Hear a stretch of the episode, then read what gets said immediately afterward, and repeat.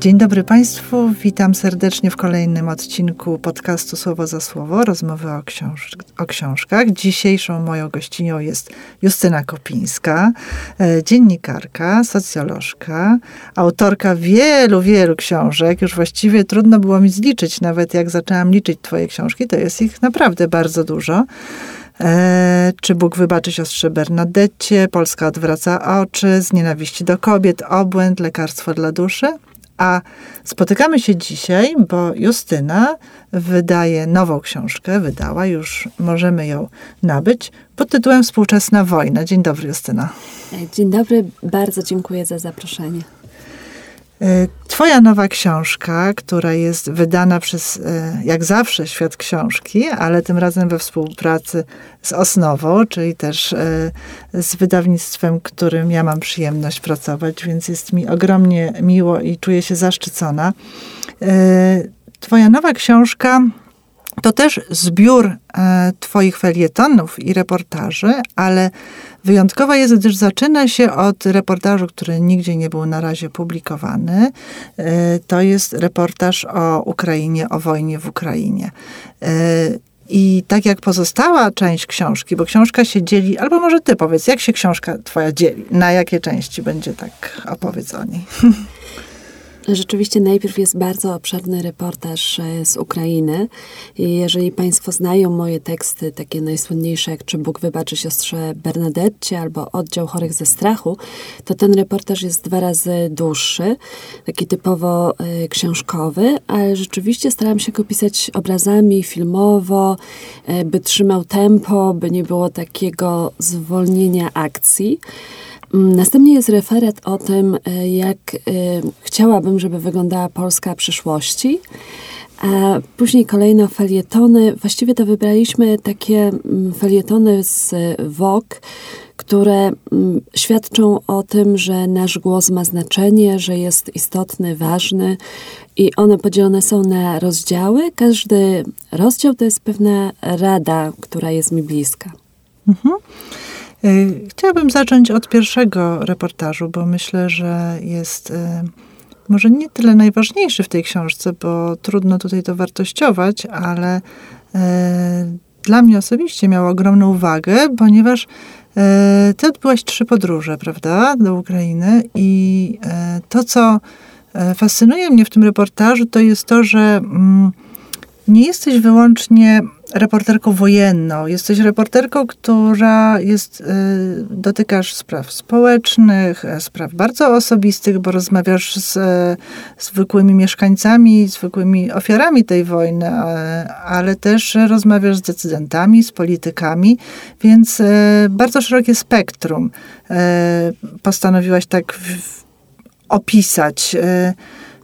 Powiedz mi, jak, jak układałaś te podróże, jak planowałaś, bo to jest fascynujące, że e, no, jednak rozmawiać ze zwykłym mieszkańcem, któremu nagle się zawalił dom, albo któremu zginęła bliska osoba, a osobą taką jak e, e, Julia Tymoszenko, czy, czy, czy mer Lwowa, czy Kijowa, to, to są zupełnie inne, inni rozmówcy. Tak, i rzeczywiście y, bardzo dbałam o to w reportażu, żeby ten tekst był spójny, czyli y, na pewno Państwo, jeżeli go przeczytacie, to będziecie mieć taką esencję, czyli ja z Julią Tymoszenko rozmawiałam bardzo długo, tutaj właściwie jest parę najważniejszych zdań, które ona powiedziała. E, to samo z merem Kijowa, Witalijem Kliczko, e, rozmawialiśmy godzinę, tutaj może jest e, pięć zdań, ale myślę, że takich najistotniejszych dla tej wojny, najbardziej obrazujących tę, tę wojnę i to, co się wówczas działo. Dla mnie taką podstawą wówczas było to, żeby pokazać te decydujące chwile wojny w Ukrainie. Bo prawda jest taka, że gdyby Ukraińcy nie odbili Kijowa w tych pierwszych e, właściwie dniach wojny, mhm. czy tam 60 dniach wojny, to rzeczywiście e, to miałoby zupełnie inne konsekwencje dla całego świata, dla nas, dla, dla, dla wszystkich. I mm, to był taki czas absolutnego mroku. Ja pamiętam, jak przyjechałam do Kijowa jeszcze w mhm. marcu. Mhm. Rosjanie byli wówczas w obwodzie kijowskim, czyli naprawdę jechaliśmy ogromnie długo. Tak jak z Lwowa do Kijowa, to jest zwykle autostradą kilka godzin. Tak, my jechaliśmy przez takie malutkie miejscowości, non-stop zatrzymywani e, przez kontrolę. Mhm. E, żołnierze sprawdzali cały samochód, oczywiście mnie szczegółowo sprawdzali, akredytację dziennikarską y, i tak dalej, ale dzięki temu wjechałam do miasta w chwili, kiedy to miasto było absolutnie wymarłe. Było tak y, cicho, wszystko było zamknięte, hotele, restauracje, y, miejsca kultury, miejsca sztuki, ale też ludzie chowali się w domach. Jeżeli ktoś przechodził no akurat wtedy Rosjanie zrzucali bomby na miasto, także to było też tak, że cały czas słychać było takie ogromnie głośne wybuchy, które wprowadzały całą ziemię w drżenie. I to, to było niesłychane przeżycie. Ja nigdy wcześniej nie miałam do czynienia z y, czymś takim i jak na przykład był taki wybuch niedaleko od nas, e, który, który był bardzo głośny i widziałam, jak pani tak po prostu skuliła się w kłębek z nerwów, mhm. starsza pani. I mm, dla mnie to jakby zależało mi na tym, żeby pokazać taką ogromną determinację wszystkich ludzi w Ukrainie, żeby doprowadzić do tego, aby stolica została obroniona. I to właściwie ocaliło losy tej wojny. Na razie ona prowadzona jest teraz głównie na, na terytorium Donbasu. Y, bardzo duże wrażenie na mnie zrobiło zdanie jedno, które tam, kilka zdań, ale zapamiętałam zdanie, e, które tam pada, że e, nie chcemy nie jesteśmy w stanie umierać, czy nie chcemy umierać za Ukrainę, chcemy zabijać dla Ukrainy. To, to też pokazuje taką e, determinację tych ludzi, że nie oddadzą tej wolności, której się doczekali po wielu, wielu latach. I e, czy tę determinację rzeczywiście ty widziałaś e, w każdym spotkanym człowieku, czy, czy też zdarzało ci się spotykać osoby, które tak się po prostu już bały o jutrzejszy dzień, czy o to, że, e, że nie będą mieli co zjeść, czy że nie będą mieli schronienia, że ich bliscy zginą, że, e, że tracili tę nadzieję, czy rzeczywiście ta, ta determinacja była taka powszechna? Ta determinacja była powszechna. Ja rzeczywiście nigdy w całym swoim życiu nie widziałam ludzi tak zjednoczonych i tak zdeterminowanych. Dla mnie to jest też bardzo ciekawe, jak teraz y, słuchałam wy, wykładów właśnie licznych intelektualistów w ostatnich latach, przepraszam, w ostatnich miesiącach. I y, jeden z nich y, z The New York Times mówił o tym, obecnym świecie bez wartości mhm. i o tym, że Rosjanie, kiedy wybuchła wojna, E, nie zaczęli protestować na ulicach, ale też nie ruszyli, by zgłosić się do wojska, by, by coś zrobić, tylko poszli do sklepów IKEA, żeby kupić meble, e, póki są jeszcze otwarte. I bardzo dużo było tego typu e, rozmów, między innymi na Igrzyskach Wolności. E, tego typu tematy były poruszane, takiego wypalenia społecznego, braku wspólnoty, tego, że każdemu zależy tylko na dobrach materialnych, na własnym wygodnictwie. Mm, I to było dla mnie bardzo ciekawe, że ja w 2022 roku przeżyłam ten rok zupełnie inaczej. I będąc w innym miejscu na mapie, zaczynając ten rok w Ukrainie walczącej wśród ludzi, którzy no naprawdę tam właściwie takie, taką dla mnie mm, emanacją tej walki Ukraińców są jej liderzy. To znaczy to, jak ja widzę prezydenta Zełańskiego, właśnie Julię Tymoszenko, e, merów poszczególnych miast, bo to nie tylko Kijowa, ale też Lwowa czy Charkowa. E, ja e, ogromnie jestem dumna z tych ludzi. I pamiętam, że jak wróciłam wtedy z drugiej podróży, przepraszam, z trzeciej podróży, czyli z Donbasu, to akurat wróciłam w dniu moich urodzin. Mhm. I miałam takie coś, dużo osób dzwoniło, składało je piękne życzenia na przyszłość i tak dalej. I ja miałam takie poczucie, byłam przepełniona i spełnieniem, i szczęściem. E, oczywiście ogromnie zmęczona, ale miałam taką wiarę w ludzi, że ludziom po prostu, że, że ludzie są zjednoczeni, że ludziom zależy na świecie, na, na wartościach, na, na tym, żeby mm, na takim aktywizmie. I miałam takie poczucie, że jesteśmy wszyscy bardzo sprawczy. E, I to jest niesamowite, jak później się zdarzyłam z zupełnie innym postrzeganiem świata i zrozumiałam, że to wszystko po prostu zależy z kim rozmawiamy, gdzie rozmawiamy, mm. w którym miejscu się znajdujemy. Jesteś bardzo mm, taką wnikliwą obserwatorką e, rzeczywistości, bo wojna w Ukrainie to jedno, ale też e, no, co tydzień piszesz felietony, krótsze bądź e, dłuższe teksty e, na temat wszystkiego, co się dzieje dookoła nas i e, tak w punkt wyczuwasz takie punkty zapalne, czy też takie, takie wydarzenia, które e, no, poruszają, e, poruszają nas na co dzień, je wydobywasz i je opisujesz i robisz to w taki sposób też e, który bardzo mi się podoba, bo robisz to w taki sposób bardzo mm, do, do szerokiego czytelnika. Mam wrażenie, że potrafisz dotrzeć i do osoby no, i do intele intelektualistów, i do, y, no właściwie do każdej osoby, ponieważ wykorzystujesz w swoich felietonach często mm, kulturę e, popularną i masową, prawda? I tak jak e, piszesz o, o kościele w Polsce, e, bo wiesz, że to bardzo wzbudza duże emocje w tej chwili. Próbujesz dotrzeć do, powołujesz się też często na, na różne badania, piszesz na, o, o o niesprawiedliwościach e, dotyczących traktowania e, kobiet, mniejszości e, w Polsce. Chciałam się ciebie zapytać, jak wyszukujesz te wątki, bo jednocześnie na przykład mam wrażenie, że oglądasz, że żadna rzecz, którą oglądasz czy czytasz, nie umyka twojej uwadze, że zawsze chyba, mam, tak sobie ciebie wyobrażam, że zawsze jesteś z jakimś kajecikiem i że sobie notujesz. Na przykład oglądasz serial i notujesz coś, z czego potem możesz wyjść e, i napisać felieton. I ten felieton nie jest o tym serialu, tylko po prostu wyciągasz coś, co może przybliżyć e, osobie e, jakiś problem i bliżej się tak, tak uwrażliwić.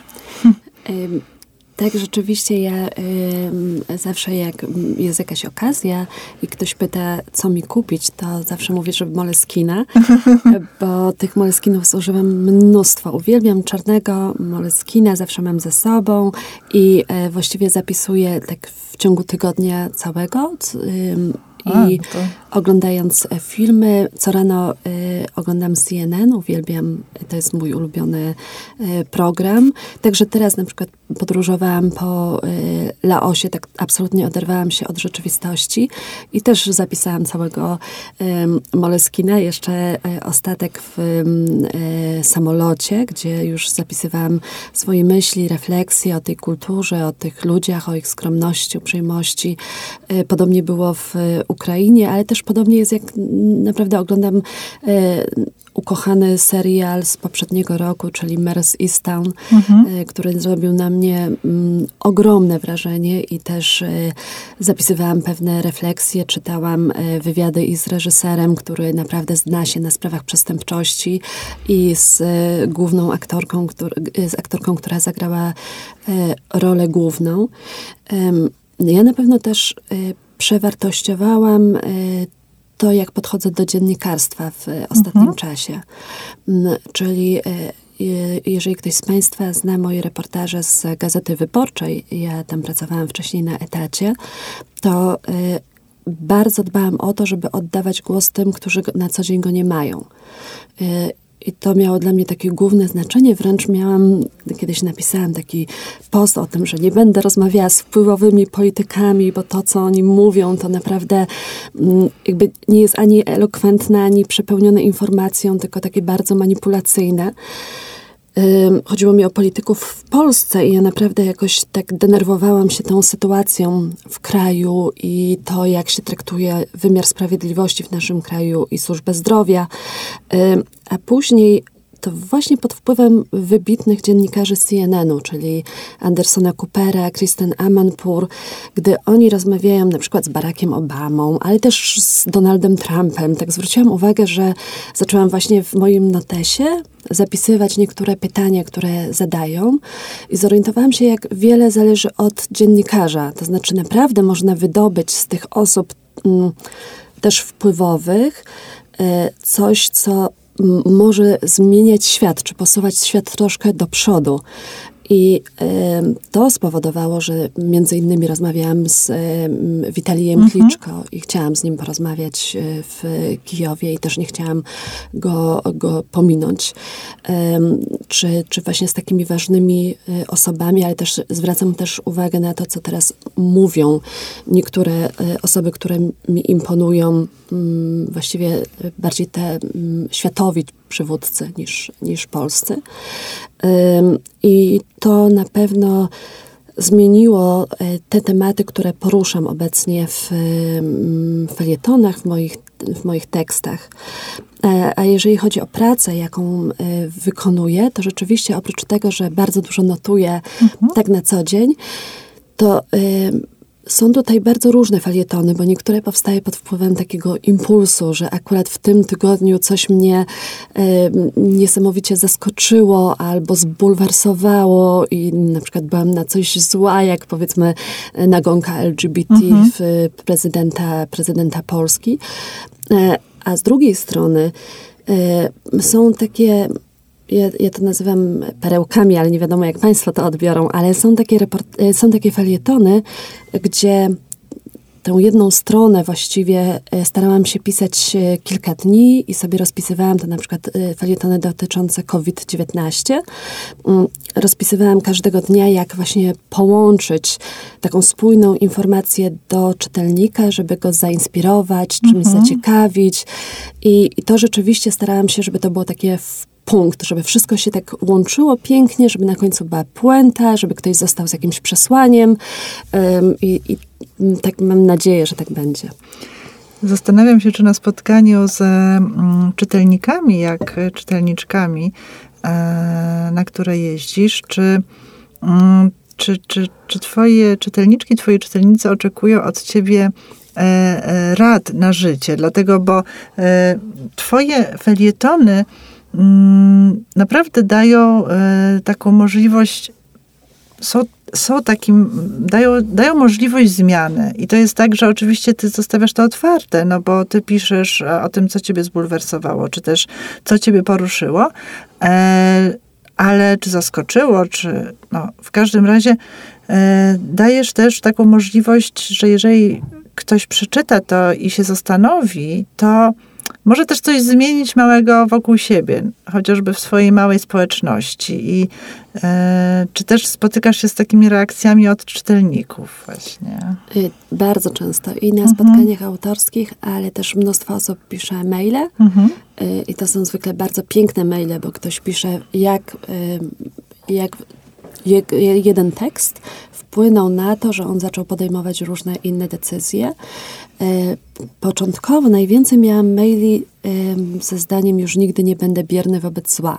Mhm. Bo ja dużo piszę o odwracaniu oczu, o obojętności, o instytucjach totalnych, o tak. osobowościach takich psychopatycznych, które podporządkowują sobie ludzi i naprawdę to, że pielęgniarka nie zwróci uwagi, że lekarz robi coś naprawdę okrutnego, e, powoduje, że to trwa. I te osoby właśnie do mnie pisali na przykład salowi, pielęgniarki, że nagle zrozumieli, jak dużo jak dużo tracą, że nie powiedzą takich rzeczy, które e, je, ich na przykład zbulwersowały, że nie zauważą wcześniej e, jakiegoś efektu kuli śniegowej.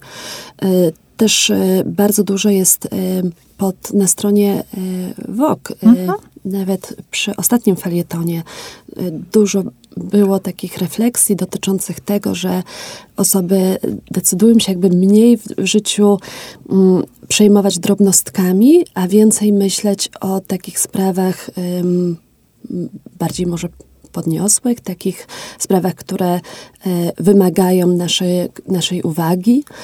E, I to też jakoś bardzo tak się mm, naprawdę cieszę z tego, że w tym środowisku Woga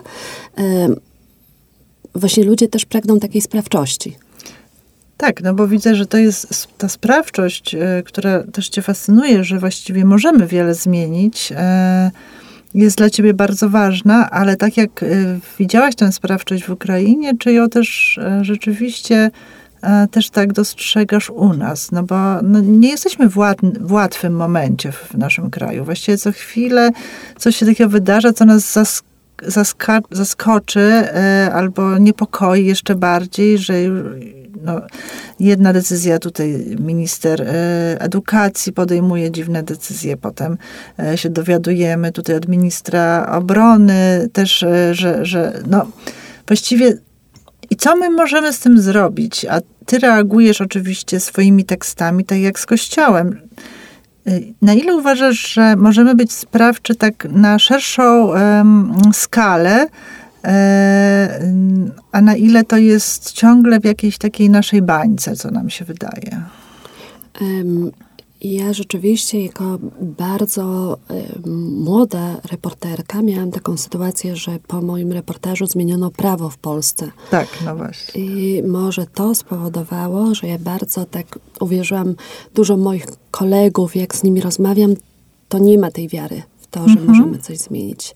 Ja mam także jakoś y, przez zrządzenie losu, przez przypadek, y, to spowodowało taką moją bardzo dużą nadzieję. A jeszcze pewne sytuacje życiowe, jak teraz y, Ukraina, bardzo dużo też czytam o Iranie.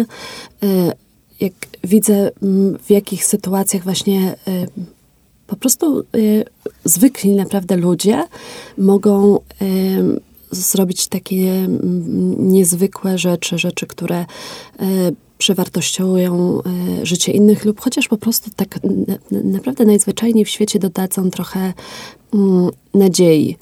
Tak jeszcze o tych pozytywnych refleksjach czytelników, to przypomniał mi się e, mój reportaż Nieśmiertelność hrabąszczy mhm. o e, profesorze, który w obliczu agonii swojej żony zdecydował się na podwójną eutanazję, zabił ją i siebie i policja znalazła ich e, razem trzymając się za ręce.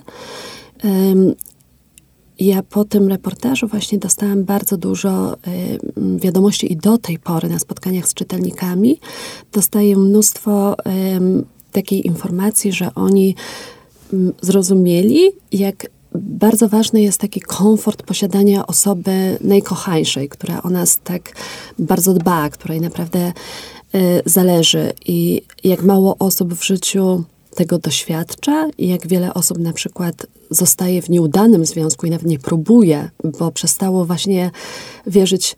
Tak, myślę, że to jest tak naprawdę to są, wydają się pozornie dwie różne sprawy, ale w tych sprawach politycznych ludzie jakby przebodźcowani, przepełnieni, nie wiem, informacjami czy z TVP, czy z TVN24, ale jakby widzący polityków, którzy mm, może po prostu składają obietnice cały czas bez pokrycia, e, czy w tych sprawach takich uczuciowych, gdy ludzie zostali kilka razy zranieni, e, jakby nagle przestają mieć taką y, nadzieję, właśnie myślą, że absolutnie nic się nie da zrobić, mhm. że mm, popadają w taki marazm.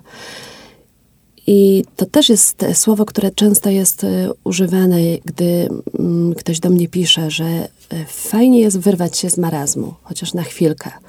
Ja nie wiem, czy to jest tak, że to potem zostaje w ludziach, nie wiem, po miesiącu czy dwóch, ale samo to, że czytając książkę uważają, że wyrwali się na chwilkę z marazmu, e, jest największym komplementem, jaki pisarz czy Pewnie. reporter może usłyszeć. Pewnie. Do, na pewno e, twoje reportaże mogą dawać nadzieję, e, ale też Zastanawiam się właśnie, czy żebyśmy byli sprawczy, że, czy trzeba dojść do ściany, żeby e, nagle poczuć, że jestem sprawcza, bo to, co też opowiadasz i tematy, których dotykasz, są często bardzo takie mm, skrajne i krańcowe, prawda? I że jeżeli e, no, wojna jest, tak jak już wracając do wojny, E, no, wojna jest chyba no, czymś najgorszym, co może spotkać społeczność i e, większą, mniejszą. No, te konflikty się e, wojenne dzieją na świecie właściwie nieprzerwanie. Wojna w Ukrainie jest e, nas bardzo dotyka, bo jest to tuż obok, ale oczywiście mamy przecież na całym świecie dużo konfliktów, o których tak na co dzień nie myślimy. A tam też ci ludzie na pewno starają się być sprawczy w danej chwili. To, co teraz się dzieje w Somalii na przykład, prawda? No, to, co już też sama powiedziałaś, Iran, e, który się wydaje nam bardzo odległy. No, Ukraina jest tuż, tuż. E, ale Właściwie, tak jak wracając do tytułu twojej książki, Współczesna wojna, bo to jest coś, o czym ja dużo myślałam sobie też po, po tej lekturze. Hmm, właściwie, czy współczesna wojna różni się od wojen, które toczono 100 e, lat temu, czy 200 lat temu, czy jeszcze dawniej, że właściwie no, dotyczą jednak tych, tych zwykłych ludzi, prawda? I właściwie ci wszyscy zwykli ludzie zostają tak samo w tragicznych sytuacjach, jak, jak to było 100 lat temu, czy, czy, czy dawniej, że tracą dach nad głową, bliskich, e, dostęp do wody, dostęp do jedzenia, dostęp do ciepła, bez względu na technologie, które się rozwijają, czy, czy jak, jak, czym jest współczesna wojna i czym ona się różni od poprzednich wojen? Czy to można w ogóle... Na pewno jest tak, że są rzeczy y, powtarzalne i to jest ludzka trauma. To są te efekty, które są spowodowane przez molestowanie, przez gwałty, y, gwałty, których jest y, pełno na wojnie, bo to też jest pewien środek, po prostu pewna broń oprawców, której używają. Brak domów, lęk, nieustanne poczucie zagrożenia. To jest to, co czego też doświadczały e, osoby opisywane choćby przez Hannę Kral, czy przez wybitnych reporterów polskich w czasie e, po II wojnie światowej. Natomiast to, co się zmieniło, to ogromna presja społeczna, która, której e, aktualnie doświadczamy. Ja jeden z felietonów poświęciłam udziałowi pary prezydenckiej Ukrainy w sesji Vogue, mhm. która wywołała ogromny hejt i były osoby, które pisały osoby znane, które pisały, że to jest najgorsze, co się mogło przydarzyć współczesnemu światu. I no, ja, ja naprawdę nie mogłam uwierzyć, że no, najgorsze no to to, co widzimy w Donbasie czy Charkowie, a nie to, że ktoś wykonał przepiękne zdjęcie i chce e, zainteresować tematem wojny tych, którzy inaczej pewnie by w ogóle tam mhm. nie spojrzeli, bo myślę, że o to chodziło prezydentowi y. Tym bardziej absurdalna dla mnie była ogromna dyskusja, która się toczyła wokół ułożenia y, nóg y, Ołany Zełańskiej, prawda? I to, że siedzi jak mężczyzna, a nie jak kobieta i ile na ten temat rozprawiano na całym świecie. Co to znaczy, świecie. że ktoś siedzi jak kobieta albo jak mężczyzna? Prawda? Ludzie masowo giną, są gwałceni, a jednocześnie mnóstwo innych osób dyskutuje, że pierwsza dama tego kraju źle po prostu usiadła i powinna być bardziej kobieca jednak zwraca jej uwagę i jakby zajmuje swój czas, żeby napisać jakiś długi komentarz. Następnie widzimy na Twitterze poważne polityczki i polityków e, w Stanach Zjednoczonych, którzy mówią, że skoro prezydent Zełański ma czas na sesję w WOK, no to nie ma sensu im już wysyłać pieniędzy i tak dalej, i tak dalej. I to są naprawdę e, jakby ten współczesny świat w wielu miejscach jest e, irracjonalny. Też myślę, że cała kultura tej obecnie takiej dbałości o e, słowo, ale która wymknęła się spod kontroli, bo naprawdę mm -hmm. ludzie boją się już powiedzieć mm, cokolwiek, że wszystko może zostać wyrwane z kontekstu, zmanipulowane, a symbole po prostu upadają jak domki z kart. Ktoś mm -hmm. niedawno pił pisarzem, później coś powie, po prostu nawet nie, nieumyślnie i już tak. wszyscy mówią, żeby nigdzie go już nie publikować. Mhm. I podobnie z y, różnymi innymi zawodami, przecież y, nawet nie tylko zawodami, ale naprawdę żyjemy w ten współczesny świat. To jest świat, w którym upadają właśnie pomniki. Niedawno zrzucono e, Churchilla pomnik do, do Tamizy. Prawda? Niedawno, niedawno, 20 lat temu gdy ustalano, kto jest najwybitniejszym Brytyjczykiem, Brytyjczycy uważali, że to jest Churchill, teraz już tak nie uważają.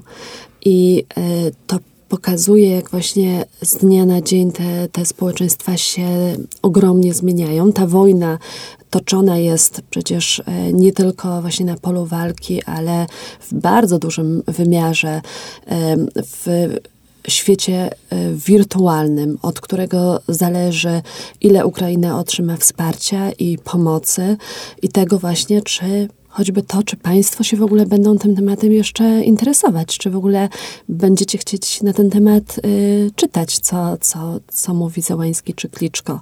Bo jeżeli nie, to właśnie oni wtedy im jest dużo trudniej uzyskać jakąkolwiek, y, jakąkolwiek pomoc. Dlatego pewne próby czy ruchy, które podejmują, mogą nam się wydawać desperackie, albo zbyt fashion, albo zbyt dziwne jak dla kraju objętego wojną, a okazuje się, że po prostu skutkują realnymi,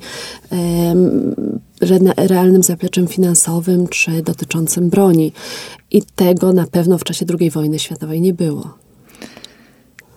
Tak, rzeczywiście. Yy, yy, tak sobie myślę, że, że w takim razie no, może powinnaś wręcz jeszcze zwiększyć liczbę tekstów, które piszesz, bo żeby była równowaga i oczywiście no, e, jesteś ty, są e, na szczęście też inni e, na świecie i w Polsce reporterzy, którzy, którzy mają podobny poziom obserwacji, empatii i takiego zauważania tych zmian, które się dzieją, i jednak potrafią dawać jakąś nadzieję.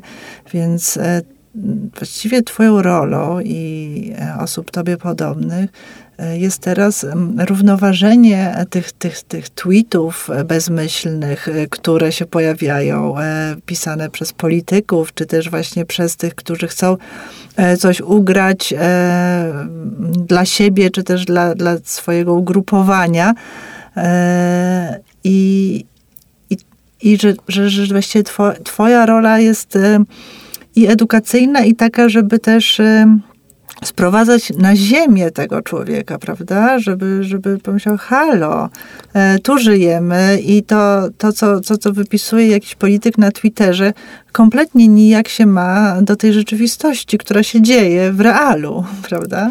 Tak, ja, ja w ogóle myślę, że bardzo ładnie to ujęłaś, e, sprowadzać na ziemię, czyli takie down to earth, bo to, jak mówię też właśnie o sprawczości, to mm, zauważyłam, że ludzie też to pojmują w ten sposób, że okej, okay, na przykład prokuratorka, którą znam, wykonała coś spektakularnego i naprawdę w wymiarze właśnie takiej, e, takiego posunięcia świata do przodu, czy policjant, którego też, e, którego też bardzo podziwiam.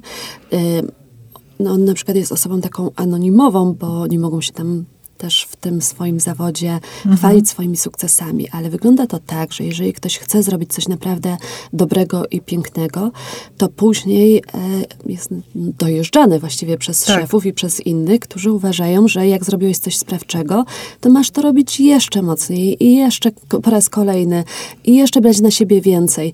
Mm, I później ten człowiek absolutnie nie da rady. Ja to uważam, że jakby w ogóle nie jest y, u nas w kraju doceniane, że ktoś zrobi coś mm, naprawdę takiego pięknego, takiego ponad. Jakby to y, skutkuje absolutnymi oczekiwaniami. Tak pomyślałam teraz, y, mm, zupełnie zmieniając temat, ale mhm. widzimy to w piłce nożnej.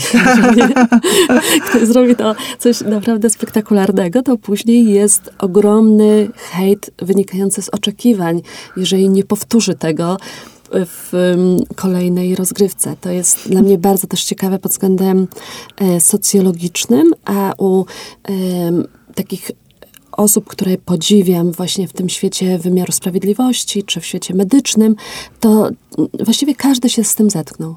Tak, to jest e, no rzeczywiście ten sport, który teraz no, obserwujemy, no bo trwa mundial, tu skoki narciarskie i właściwie dlaczego Kamil Stoch już nie zajmuje pierwszego miejsca? No jak to możliwe? No bo przecież zawsze zajmował, no zawodzi nas. I tak jakby rzeczywiście nie potrafimy mieć wdzięczności też za to, co ktoś, czego ktoś dokonał, tylko tylko po prostu chcemy więcej, więcej, rościmy, rościmy, a może trzeba się rzeczywiście zatrzymać i też spojrzeć na siebie i co, co, co my możemy zrobić. Bardzo Ci dziękuję za tę rozmowę i ja Państwa bardzo zachęcam do e, lektury nowej książki Justyny Kopińskiej pod tytułem Współczesna wojna, wydanej przez Świat Książki i Osnowę. Warto czytać, można przeczytać jednym tchem, ale myślę, że to też jest taka książka, w której się warto zatrzymywać po każdym rozdziale i chwilę sobie z nim pochodzić, e, żeby, żeby właśnie zejść na ziemię i żeby się rozejrzeć, co się dzieje dookoła nas. Bardzo Ci dziękuję, Justyno. Ogromnie dziękuję i pozdrawiam Państwa serdecznie. Do usłyszenia.